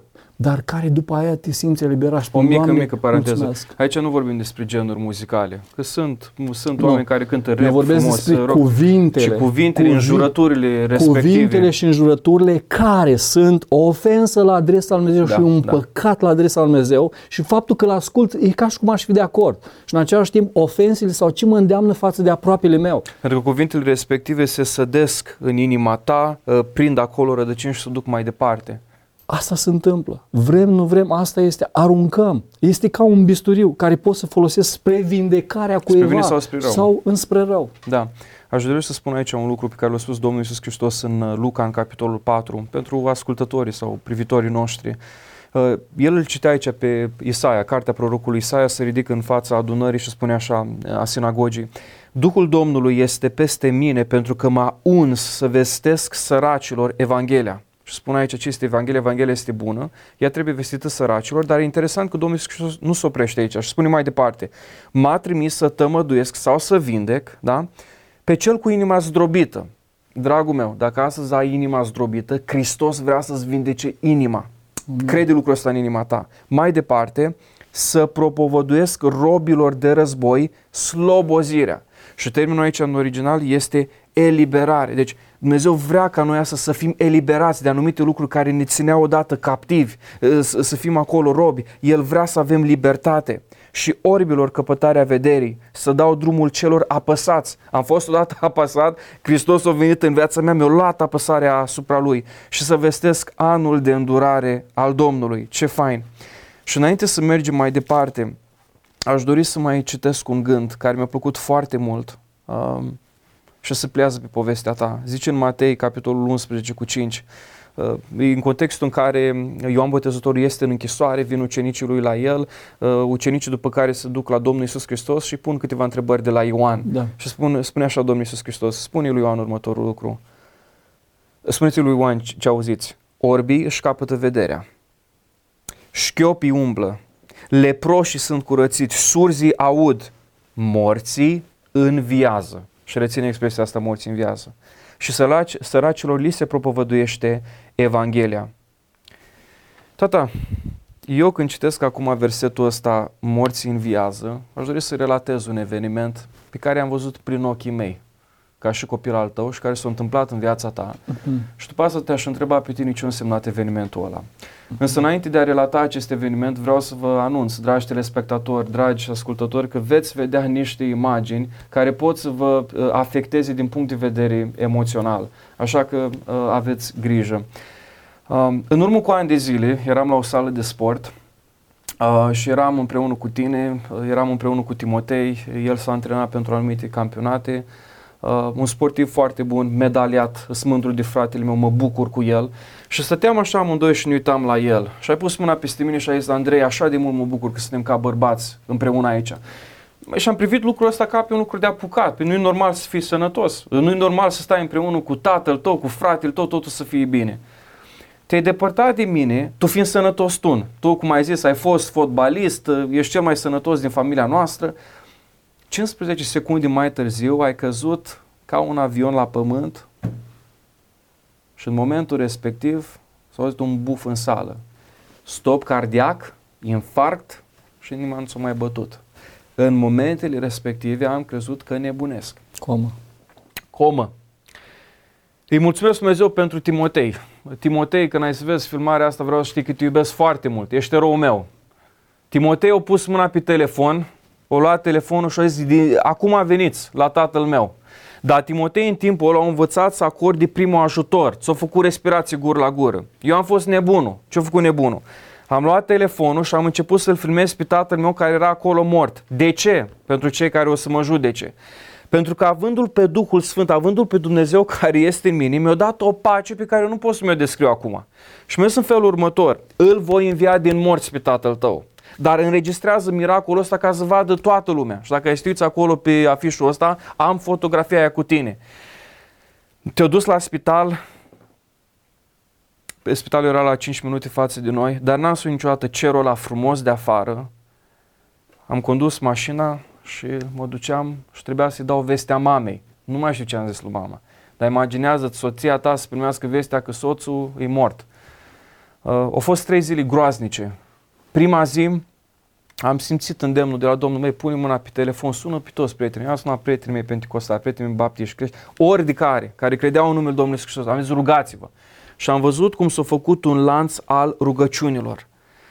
Uh, mama acolo, iarăși se ruga, Timotei uh, slujea cum putea, Timotei fratele meu mai mic, trece prima zi, nu se întâmplă absolut nimica, trece a doua zi și a doua zi vine cu o frumos doctorița cu o foiță și spune, uitați, semnați aici, de moartea soțului dumneavoastră vor beneficia cine? Unul cu cornea, unul cu rinichiul și așa mai departe. Și atunci mama mea, pe care o iubesc așa de mult, a făcut o rugăciune și a spus în felul următor, dacă de moartea soțului meu vor beneficia doar trei suflete, Doamne, înviază-l, Doamne, de morți. Mai lasă-l, Doamne, pe soțul meu în viață. Deci alții trebuie să vadă un miracol. Și ce interesant că în biserică am auzit că Iisus a făcut minuni. Și am văzut oameni care au fost vindecați de cancer. Mama mea a fost vindecat de cancer. Eu am avut o boală cu nești, Domnul m-a vindecat. Dar n-am văzut niciodată un om care, de asta devine așa de pasionat, n-am văzut niciodată un om care să fie înviat din morți. Și am zis, Doamne, Îți promit, știi cum facem noi promisiuni în vremurile alea în care sunt grele. Treceam prin spital, nu vedeam pe nimeni, dar eram numai eu cu Domnul. Și am zis, Doamne, dacă îl înviez pe tata din morți, voi spune la toată lumea. Oriunde mă duc să predic, am să spun. La basket am să mă duc să spun. Oriunde aș fi. A treia zi, când să se ducă să te deconecteze de la aparat, să se elibereze patul și o imagine groaznică să-ți vezi tatăl mort acolo neînsuflețit și tu te rogi, că în momentul respectiv doctorița vine acolo să se deconecteze, Dumnezeu te înviază din morți și spui versetul care este versetul preferat al vieții mele. Lucrul acesta nu se va face nici prin tărie, nici, nici prin putere, ci prin Duhul meu, zice Domnul oștirilor. Zaharia 4 cu 6. Și după asta mă uitam în ziare. Fiind fotbalist, Iașu te cunoștea, dar știi ce interesant? În vreme de pace nu scrie ziarul, ziarul nimic despre tine, dar în vremea asta scrie așa. Fostul fotbalist al Polinicii Iași, declarat mort. Fostul fotbalist, și citeam ziarele, cel de pe salvare, m-am întâlnit cu el și mi-a zis, era cu țigara în gură și îmi spune, domnule, condoleanțe pentru tata și am zis, domnule, hai că spunem ce s-a întâmplat, Dumnezeu nu via din morți. Și în momentul respectiv eu căzut țigara din gură. Și am zis, Dumnezeu și să face miracole. Și doctorii care au fost acolo zic, n-am mai văzut așa ceva. Nu putem să spunem că din punct de vedere medical a fost un miracol, dar este cineva acolo sus care vă iubește. E acel cineva este Dumnezeu. Tata, Asta am spus eu prin ochii celui care a văzut. Eu sunt cel care relatează povestea. Dar acum te-aș întreba pe tine. Sunt mai multe întrebări, vreau să te pe tine să povestești, dar vreau să înțelegi următorul lucru. Ce s-a întâmplat cât ai fost mort? Cum te-ai simțit? Ce viziune ai avut de la Dumnezeu? Cum s-a schimbat viața ta acum? Deci e o întrebare deschisă, vreau să te lăs povestesc ce ai tu pe inimă. Andrei, mulțumesc, că, uh, mulțumesc lui Dumnezeu că sunt astăzi în viață. De asta, dacă ar fi să mă... O sintagmă care mie îmi place este de la moarte la viață. Deci dacă ar fi ceva să mă gândesc, aș, aș povesti tuturor de la moarte la viață. Dar nu mă special despre mine, ci ce face Dumnezeu. Uh, poate că o să pară puțin ciudat, dar mă simt exact cum se simțea Maria mama Domnului Isus, când veneau păstorii, veneau îngerii, veneau uh, magii și spuneau tot felul de lucruri despre Isus. Ce făcea Maria? Habar n-avea și spunea așa, strângea toate aceste cuvinte, aceste gânduri în inima ei și se gândea la ele. Știi după cât timp am văzut o imagine aia pe care Dumnezeu s-a pus-o pe imân să filmez? După trei luni. Mm. N-am putut să mă uit. N-am putut. Tu ai spus că impact emoțional foarte Eu N-am putut să mă uit. Cum să mă văd? Nu, nu mi închipuiam. Nu mi închipuiam. Pentru că eu, după ce am terminat cu fotbalul, eu n-am fost o persoană inactivă. Voi sunteți martori în casă, dar eram la sală, făceam în not, făceam cycling, făceam toate, nu știu dacă... Lucrezi la fermă, la țară, dai cu târnăcopul, da, deci, deci pentru cei care... Și cred, da. nu vreau să vă cad medaliile de campioni europeni, dar nu știu dacă mă biruiați la flotări sau la alte chestii. Nu. Dar, dar, deci cu alte cuvinte, nu am avut niciun simptom că am probleme cu inima, da? Mai ales ca sportiv controlați de atâta timp. Nu am avut nimic, nu eram supraponderal, arătam foarte, foarte bine. Dar, Cuvintele astea mă ajută să mă smeresc, să mă uit la Dumnezeu, spun, Doamne, dacă eu sunt astăzi în viață și atenție ce vreau să spun. Andrei, eu nu sunt în viață. Eu am bagajele la ușă făcute.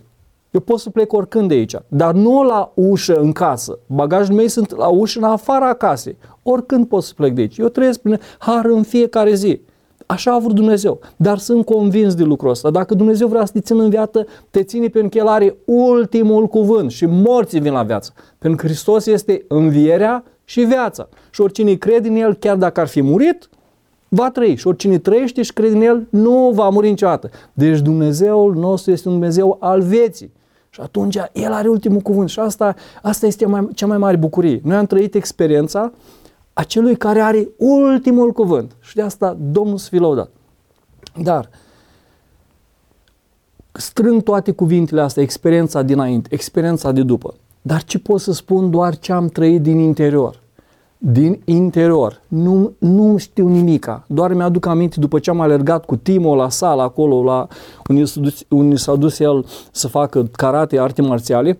Uh, știu că la un moment dat am alergat cu el și mi se ducea aerul, dar așa dintr-o dată. Și am zis, păi, da, eu am făcut sală, dar n-am mai alergat. Și m-am dus la șpaliere, aducându-mi aminte când jucam fotbal profesionist, cum ne odihneam noi.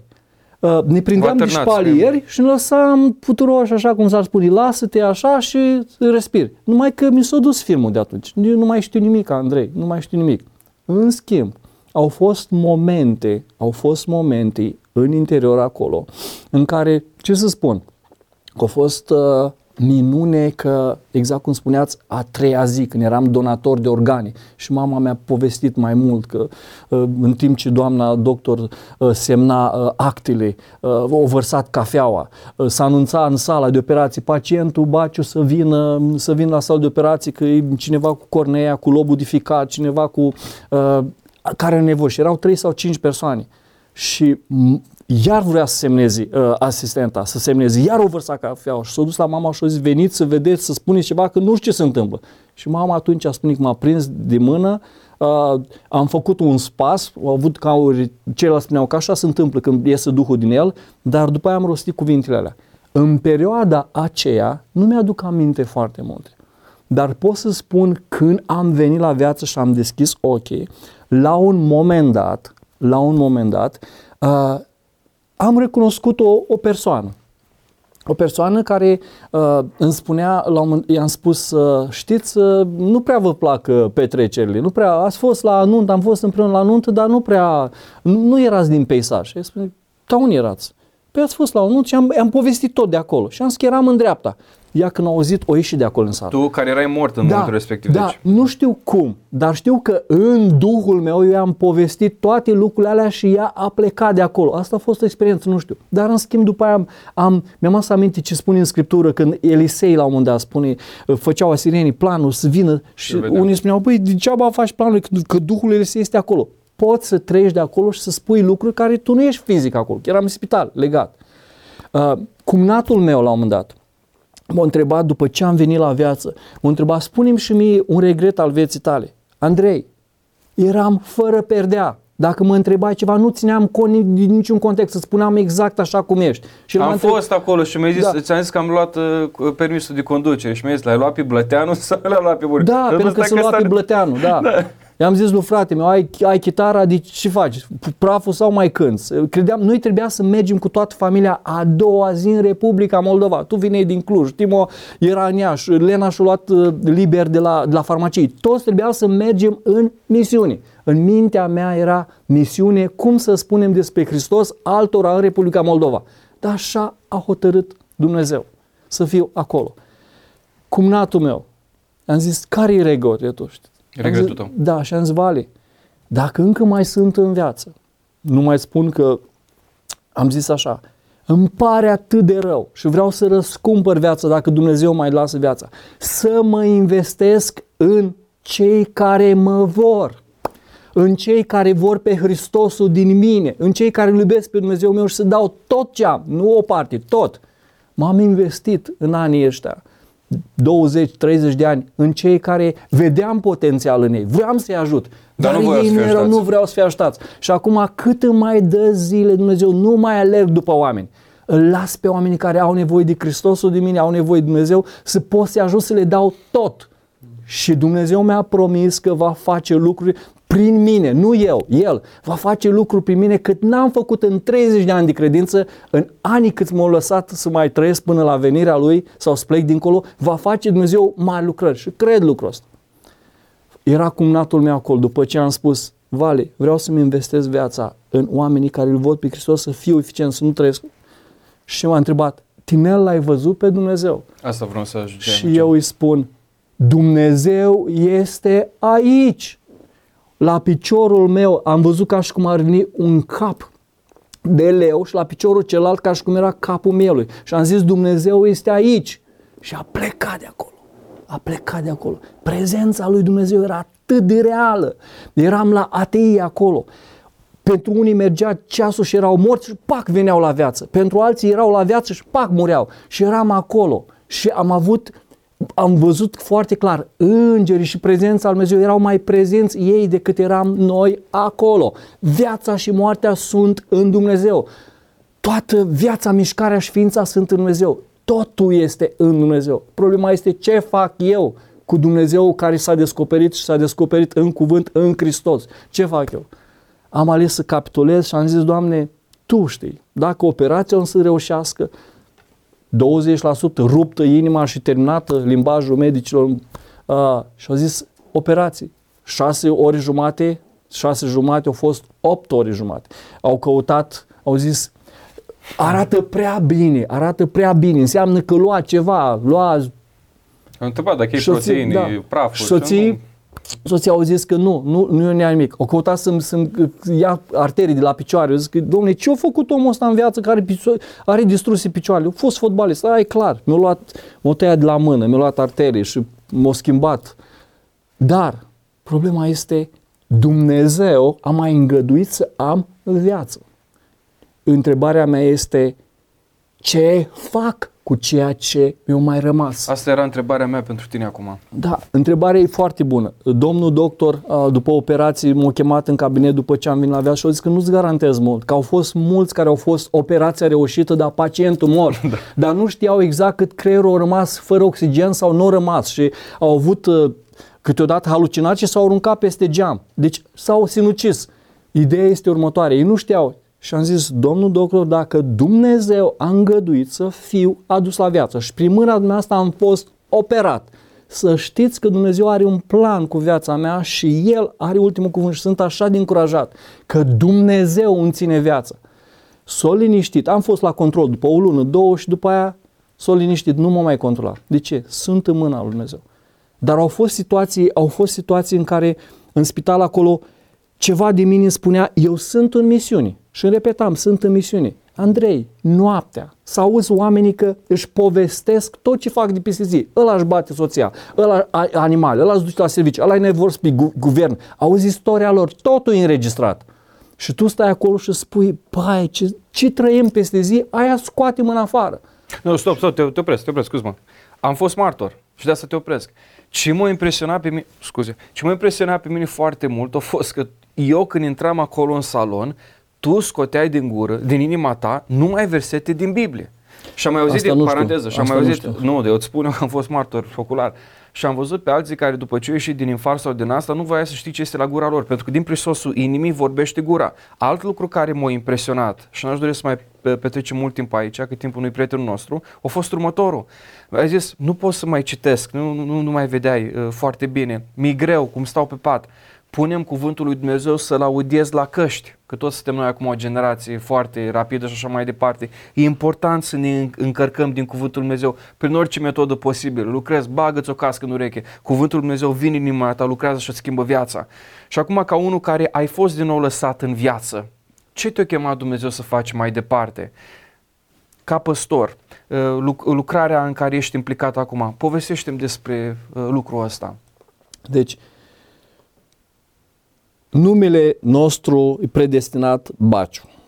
Da. Dar chemarea înaltă al Dumnezeu este să păstorim. Deci asta mi-e chemarea mea acum. Da, după ce am jucat Ești fotbal, uh, după ce am jucat fotbal, după ce am făcut facultate de construcții, după am fost inginer, specialist în termoizolație, hidroizolație, după aia Dumnezeu m-a chemat să fac teologia la Universitatea uh, Emanuel și masterul acolo dar chemarea a fost de păstorire, ăsta e darul, să, să miros a oaie, să miros a oameni, să iubesc oamenii, cum o iubi Dumnezeu pe mine, așa să, iub, să pot să iubesc pe ceilalți. Și în mod special pentru mine iubirea înseamnă, într-un mod special, mor față de mine, să aduc viață, dar să spun despre Hristos. Fără Hristos este, viața nu are, e ca, cum spunea un prieten de-a meu, deci ca meciul de fotbal, dar fără minge. Da. Dar, păstoresc Biserica Isus Biritor, împreună cu alți uh, frați, slujitori. Uh, investesc viața în, în oameni. Uh, este interesant, înainte de a putea să devin păstor, Dumnezeu trebuie să te formeze, nu doar să ai o chemare, să te formeze. După ce am primit chemarea să mă duc să fac teologie, am zis, gata, mă duc să fac teologie. Am întrebat pe unul dintre cei mai maturi uh, și am zis, ce să fac? Mă cheamă Dumnezeu să fac școală, să mă pregătesc. Am de ales între inginerie și teologie. Ce să fac? Nici nu am avut nicio îndoială când nu va spune să mă duc la teologie și m-au luat frumos. Îl cheamă domnul Dascălu, domnul Donel și mi-a zis așa, tu te vei ridica să vorbești înaintea oamenilor, trebuie să-i înțelegi. Dacă nu te-ai dus la servici, dacă nu te cum să-i înțelegi, cum să vorbești pe limbajul lor? Du-te în inginerie. Și m-am dus în inginerie. 5 ani. Mi s-a părut că am pierdut timpul. Nu, m-a format Dumnezeu. M-a format cu oamenii, cu echipe, cum să conduc, cum să fac lucrul ăsta. Și după aceea a fost din nou chemarea lui Dumnezeu și am zis lui Lena, am de ales. Mi se oferă posibilitatea acum să ajung. Director de șantier era, au fost promovați și eu trebuia să ajung acolo, pe felie aveam. Și Lena, soția așa mi-a spus, Domnul să o binecuvânteze pe Lena. Deci așa, dacă e chemarea lui Dumnezeu și tu nu vei asculta, vei fi un frustrat toată viața. Dumnezeu vrea să te echipezi, că vrea să te folosească să îți împlinești menirea picioarele celor care nu joacă fotbal, picioarele celor care duc vestea bună, celor care duc mântuirea pentru Hristos. Asta e chemarea ta. Și atunci am zis, da, Doamne. Asta e chemarea ta. Am, chem, am ieșit de acolo. Am ieșit ca un nebun. Nu aveam nicio posibilitate. A apărut în viața mea Nicu Baciu. O persoană, un prieten care mi-a zis, am avea nevoie la o fundație cu orfanii, să vii să ne ajuți. Și am zis, băi, ce să fac eu aici? Să renunț la asta, să mă duc la fundație? Dar mi s-a dat o posibilitate. Și m-am dus cu gândul ăsta ce știu eu, orășanul, fotbalistul, inginerul, educatul. să mă duc, să, educatul, să mă duc să-i ajut pe ei. După prima zi, după prima zi, m-am întors plângând acasă.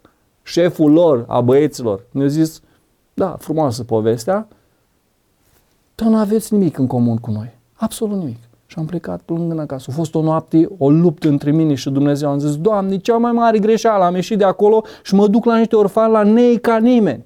Și atunci Dumnezeu mi-a zis, da? Dar nu ei au nevoie de tine. Asta a fost surpriza mare. Că după o seară de plâns și de, de regrete să spun Dumnezeu că nu, ei au nevoie de tine. Dar cine, Doamne? Tu ai nevoie de ei.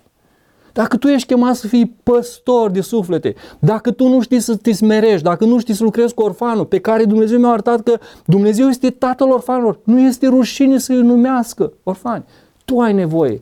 Și din 2000 trăiesc în școala frângerii lui Dumnezeu, a frângerii, care m-a ajutat Dumnezeu acum să iubesc orfanul, să iubesc copilul, să iubesc pe ăla și este fratele meu. Că îl are pe Hristos sau că nu îl are pe Hristos. Foarte fain. Uh, ce mă interesează acum pentru cei care nu cunosc? Eu știu povestea foarte bine, dar uh, descrie puțin specificul fundației. Ce faceți acolo? Cum îi ajutați pe orfani?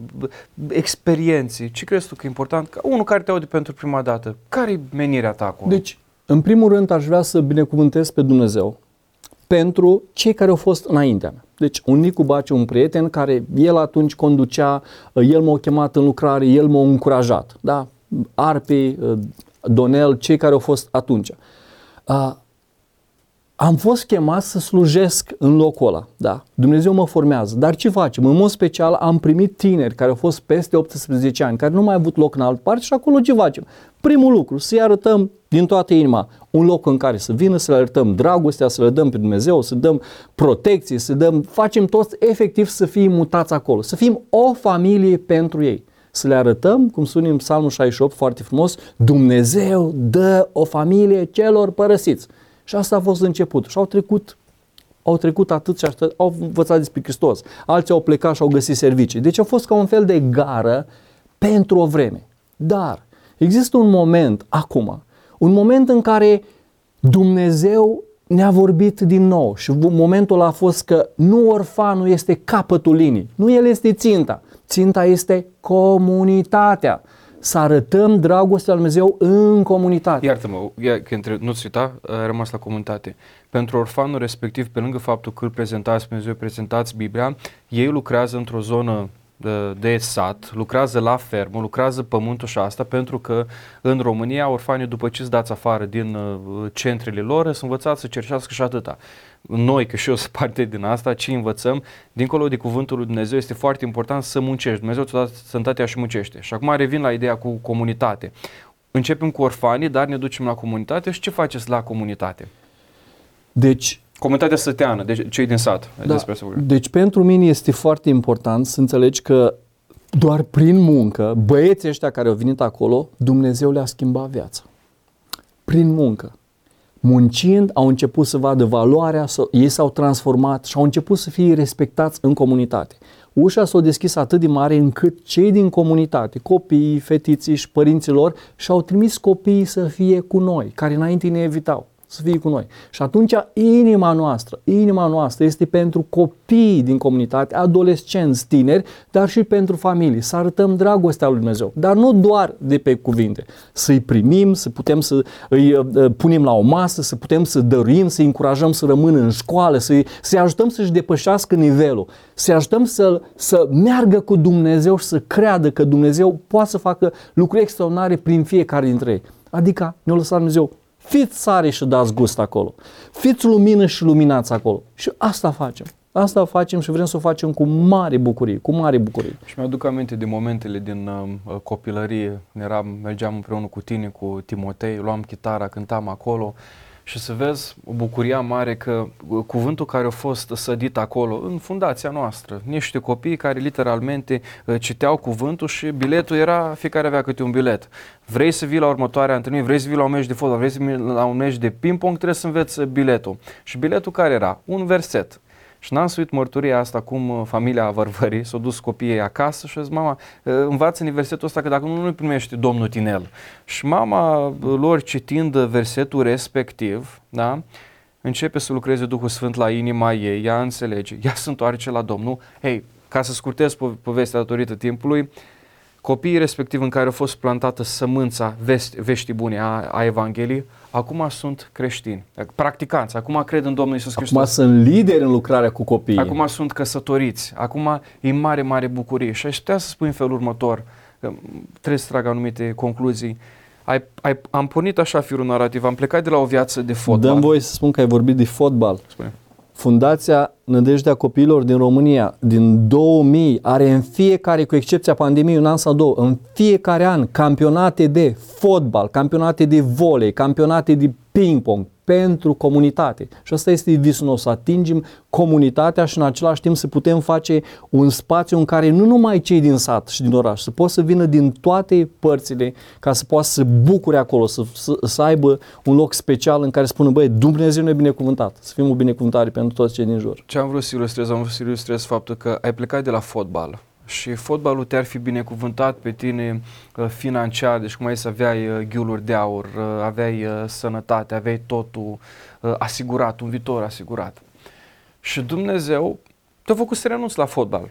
O nebunie în ochii lumii, nu? Ce om care îi picai mai renunță la fotbal. Și Dumnezeu te-a chemat să fii într-o, în perspectiva umană, un nei ca nimeni, în sensul că ești într-un sat, ești la coada vacii, mi se pare așa de tare lucrul ăsta, pentru că știu ce bogăție este acolo. Acolo v-am crescut pe voi, așa am vrut să vă creștem ca și copii, ca să iubiți oamenii și să, să, să înțelegeți ce înseamnă să o iei de jos. Și mă bucur foarte mult.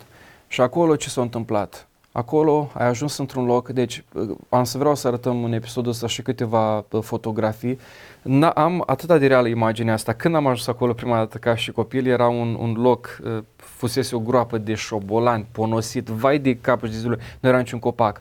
Peste ani de zile, mâna Domnului care o, o binecuvântat, este un loc acum plin de verdeață. Oamenii s-au întors la Dumnezeu și prin orfani, orfanii ăștia să fac parte din familia noastră. Orfanii ăștia sunt prietenii noștri. Când te duci acolo să învățat, uh, te bucuri cu copiii.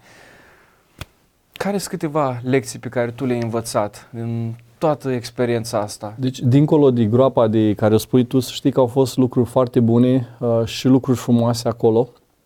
Și mulțumesc Dumnezeu pentru cei care au fost înaintea mea și au investit și au pus inima și viața și s-au făcut sacrificii. Și asta e, e foarte important să menționez lucrul ăsta. Uh, chemarea țara sau locul ăla, uh, vreau să spun, Andrei, că este o chemare împărătească. În Proverbii 31, 8 și 9 spune așa, așa de frumos și îmi place atât de mult ca să putem să, să, să, uh, să deschid, să... Poți să citești tu, te rog frumos? Proverbii cât? 31? Proverbii 31, 8 și 9. Este o chemare, este o chemare fantastică. Este o chemare fantastică a Hai să vedem unui, ce spune. a unui, ascultă-mă puțin, a unui împărat. Mama unui, mam, o mamă evlavioasă, câte un împărat, câte un împărat îi spune, uite niște sfaturi de sufletă. Și eu am luat chemarea asta ca o lucrare împărătească. Și dacă mă întreabă cineva ce fac azi, fac o slujbă împărătească. Te rog frumos, citește slujba împărătească. Tre- Proverbii 31, 8 și 9. Deschideți gura pentru cel mut, pentru pricina tuturor celor părăsiți. Deschideți gura, judecă cu dreptate și apără pe cel nenorocit și pe cel lipsit. Asta e slujbă împărătească. Să poți să-l ajuți pe cel care este în nevoie, că e copil, că e orfan, că e sărac, să-l ajuți și să-i dai speranța, asta e slujbă împărătească. Asta a făcut Hristos, din locul ceresc, a venit la noi, ca să facă o slujbă și să spună, înțelegeți ce am făcut eu? Eu am spălat picioarele. Iubiți-mă, eu sunt Domnul, eu sunt învățătorul, faceți și voi la fel. Așa vrem să ducem lumina mai departe. Foarte frumos. Și acum aș spune, uh, pentru cei care nu cunosc contextul unui ONG, este foarte, foarte greu. Pentru cei care nu cunosc contextul păstoririi biserici, este foarte greu. Lupte și vremuri frumoase, dar și vremuri grele. Și să-și spun o ultimă întrebare, tata, care e foarte importantă, pentru o persoană care e creștină de data asta. Mai este nevoie de o altă experiență în viața de credință? Mai este nevoie de, nu știu, o nouă umplere? Cum ai defini-o tu? Mai ai nevoie de altceva din partea lui Dumnezeu? În momentul în care ești creștin sau de la început când l-ai primit pe Hristos, ai totul și nu mai este loc de creștere, nu mai este loc de umplere, nimica. Andrei, nu știu dacă îți răspund la întrebarea asta direct, dar vreau să spun indirect. Nu mai răspunde. Îți răspund. În... Trebuia să facem acum un gard cu băieții, am hotărât să facem un gard șpalieri. Și am invitat câțiva frați din, din comunitate să ne ajute. Și au zis, da, da, putem să venim doar sâmbătă dimineață până la ora 1. Eu ce m-am gândit cu băieții? Ca să câștigăm timpul, hai să facem găurile înainte. Și ne-am apucat cu, cu hârlețul, l-am ascuțit, am pus apă în groapă, am făcut găurile, că atunci când vin bărbații să ne ajute, să punem doar șpalierii, îl întindem și am terminat lucrarea. La un moment dat, în timp ce făceam găurile, s-a apropie un bărbat din noi care îmi, spune, îmi pune următoarea întrebare. Am un picamăr. Aveți nevoie de un picamăr? Și am zis, picamăr? Și el îmi spune, foarte, cu bun simț, respectos, înseamnă că nu ați dat de piatră. Domnule, de am făcut construcții, știu Domnule, ce sunt înseamnă. inginer, constructor, la, wow, wow. Experiență. Și am plecat. Și a plecat. Andrei, au fost momente când am dat de piatră. Au fost momente când nu mers nici hârlețul ascuțit, nici nimic, nici apă. Am dat de piatră și am zis, Doamne, de ce n-am luat eu pe camerul ăla care mi s-a oferit? Ei, ce să spun acum? În lucrarea lui Dumnezeu ai nevoie să știi, sunt momente când ai nevoie de picamăr. Nu-ți mai merge nici cuvintele tale, nici Evanghelia spusă frumos, nici nu te ajută cuvintele, nu te ajută nimic. Experiența ta de Ai viață, nevoie să spui, Doamne, intervino Tu într-un mod supranatural. Intervino Tu din interiorul meu, intervino Tu din afară, vino Tu. Cum să n-ai nevoie de experiențe de genul ăsta? Să cer. Pentru că asta este un semn de smerenie. Ori de câte ori mă opresc să mă rog și mă plec de genunchi, ori de câte ori, ori spun, Doamne, vino și intervină. Asta este un semn de smerenie pe care te sfătuiesc să faci tu, să te oprești, să spui, Doamne, am nevoie să mă golesc de mine însumi, de ce știu eu, de ce pot eu, de ce am eu și am nevoie ca tu din nou să nu ești și mintea și inima și suflet și dăm putere. Asta e foarte important. Avem nevoie de Duhul lui Dumnezeu în viața noastră, de puterea Lui, de înțelepciunea Lui, de călăuzirea Lui. Și tocmai asta ne-a zis Hristos. Mă vă duc ce la cer și voi trimite Duhul Sfânt. Și avem nevoie. Uite, să spunem acum că este un tânăr creștin care te ascultă și se uite la un moment dat că vine să dea cu toate de pământ, nu mai are aceeași pasiune pentru cuvânt, de rugăciune nu mai spun, de post nu mai spun. Tu ce ai recomandat lui să facă? Referitor la relația cu Duhul Sfânt, ce să caute mai mult? Ce să caute? Să caute cămăruța, Andrei. Dacă sunt atâția și atâția dintre frații mei, prietenii mei, care nu mai au chef de viață și sunt supărați pe viață, este că au pierdut un lucru esențial. Au pierdut cămăruța. Întrebarea pe care mi-am pus-o și am redescoperit-o este unde îl găsești pe Dumnezeu pe lumea aceasta? Și răspunsul ne spune Mântuitor nostru, în ascuns. Mm. Matei 6 spune, în ascuns fă milostenie, în ascuns roagă-te, în ascuns postește-te. Ah, postul e pentru bunici, în ascuns, pentru că acolo în ascuns e Dumnezeu, acolo Dumnezeu este, așteaptă în ascuns, acolo Dumnezeu vede în ascuns și acolo răsplătește în ascuns. Întoarce-te, dragul meu prieten, frate, întoarce-te în ascuns și încarcă-ți bateriile și spune Doamne, vino peste mine, Tatăl, Fiul și Duhul Sfânt. Și vreau să plec de aici cu picamărul Că noi nu avem de luptat împotriva cărnii și a sângelui, ci împotriva domnilor, stăpânilor, a duhurilor rău care sunt în locuri cerești. Deci noi avem de luptat cu cel rău. Dar slăvit să fie Domnul că Isus, Domnul este biruitorul și noi suntem biruitori și avem nevoie. Dar avem nevoie de a ne smeri și avem nevoie să fim umpluți de prezența lui Dumnezeu, de Duhul Său cel Sfânt. Foarte fain. De ce Isus? De ce Isus? Cine altcineva, Andrei? Cine altcineva? Cea mai importantă persoană, cea mai mare putere, cel mai mare plan, cea mai importantă prezență cu noi, Iisus Hristos, pentru că sunt sigur, sunt sigur, n-a dezamăgit pe nimeni înainte, nici acum și nici pe viitor. El este nădejdea noastră, e singura nădejde în care te sfătuiesc ca, ca băiat al meu, ca frate al meu, să-ți pui nădejdea doar în oameni. E foarte important lucrul ăsta. Psalmul 118 spune, mai bine este să cauți ajutor în Domnul decât să te încrezi în oameni. Mai bine să cauți ajutor în Domnul decât să te încrezi în cei mari. Iisus numele. Dar când ai spus numele, nu este doar Isus. Când ai spus Isus, dintr-o dată îți deschide o ușă să-L cunoști pe Tatăl lui Isus, pe Dumnezeu Tatăl. Și în același timp, când ai spus Isus, dintr-o dată poți să-L cunoști pe Duhul Sfânt. Deci Isus este poarta spre Dumnezeu, spre familia lui Dumnezeu. De asta Isus. De asta Isus. Ce fain. Tata, acum pentru că am ajuns la final și ne uităm la, la viața ta, că tu uh, despre tine vorbeam, regreți când ai mers pe cariera fotbalului mai departe? Andrei, n-am niciun regret că l-am ales pe Hristos. N-am niciun regret. Și dacă ar fi să o iau, din nou aș spune, Doamne, în îndurare și suveranitatea ta, de ce nu te descoperi mai devreme? Dar Dumnezeu a vrut să descoperi. Numai că eram blind, nu vedeam, Orc, nu știam. Da. da? Eram pentru mine, eram centrat pe mine, eu, eu, eu, eu. Nu, nu. Dacă vreau să fiu fericit și sfătuiesc pe oricare care vrea să fie fericit, centrarea nu este în noi. Dumnezeu ne dă daruri bune de săvârșit de sus ca să vină în noi și noi să avem înțelepciunea să facem ce a făcut El, să dăm mai departe. Eu eram centrat pe mine. Tot ce vine, credeam că mi se cuvine, credeam că eu sunt și asta eram, efectiv, eram ca o gaură moartă da? ca o gaură neagră, da? Eram ca ceva care... Dar Dumnezeu mi-a arătat că ăsta e secretul vieții. Știi care e secretul vieții? Mori ca să învii. Mori ca să învii. Mori ca să învii. Primește cu bucurie ce trimite Dumnezeu și dă mai departe. Arată-ți iubirea față de Dumnezeu, arată-ți iubirea față de semeni. Lumina ta să lumineze și să ai gust de sare. Asta îți doresc din toată inima. Domnul să ne ajute pe toți la lucrul ăsta. Mă întrebau, de exemplu, uh, prietenii mei uh, la un moment dat, mai mergeam afară la un fotbal pentru relație. Mai sincer, tu nu regreți că tatăl tău nu a devenit fotbalist mai cunoscut, mai faimos?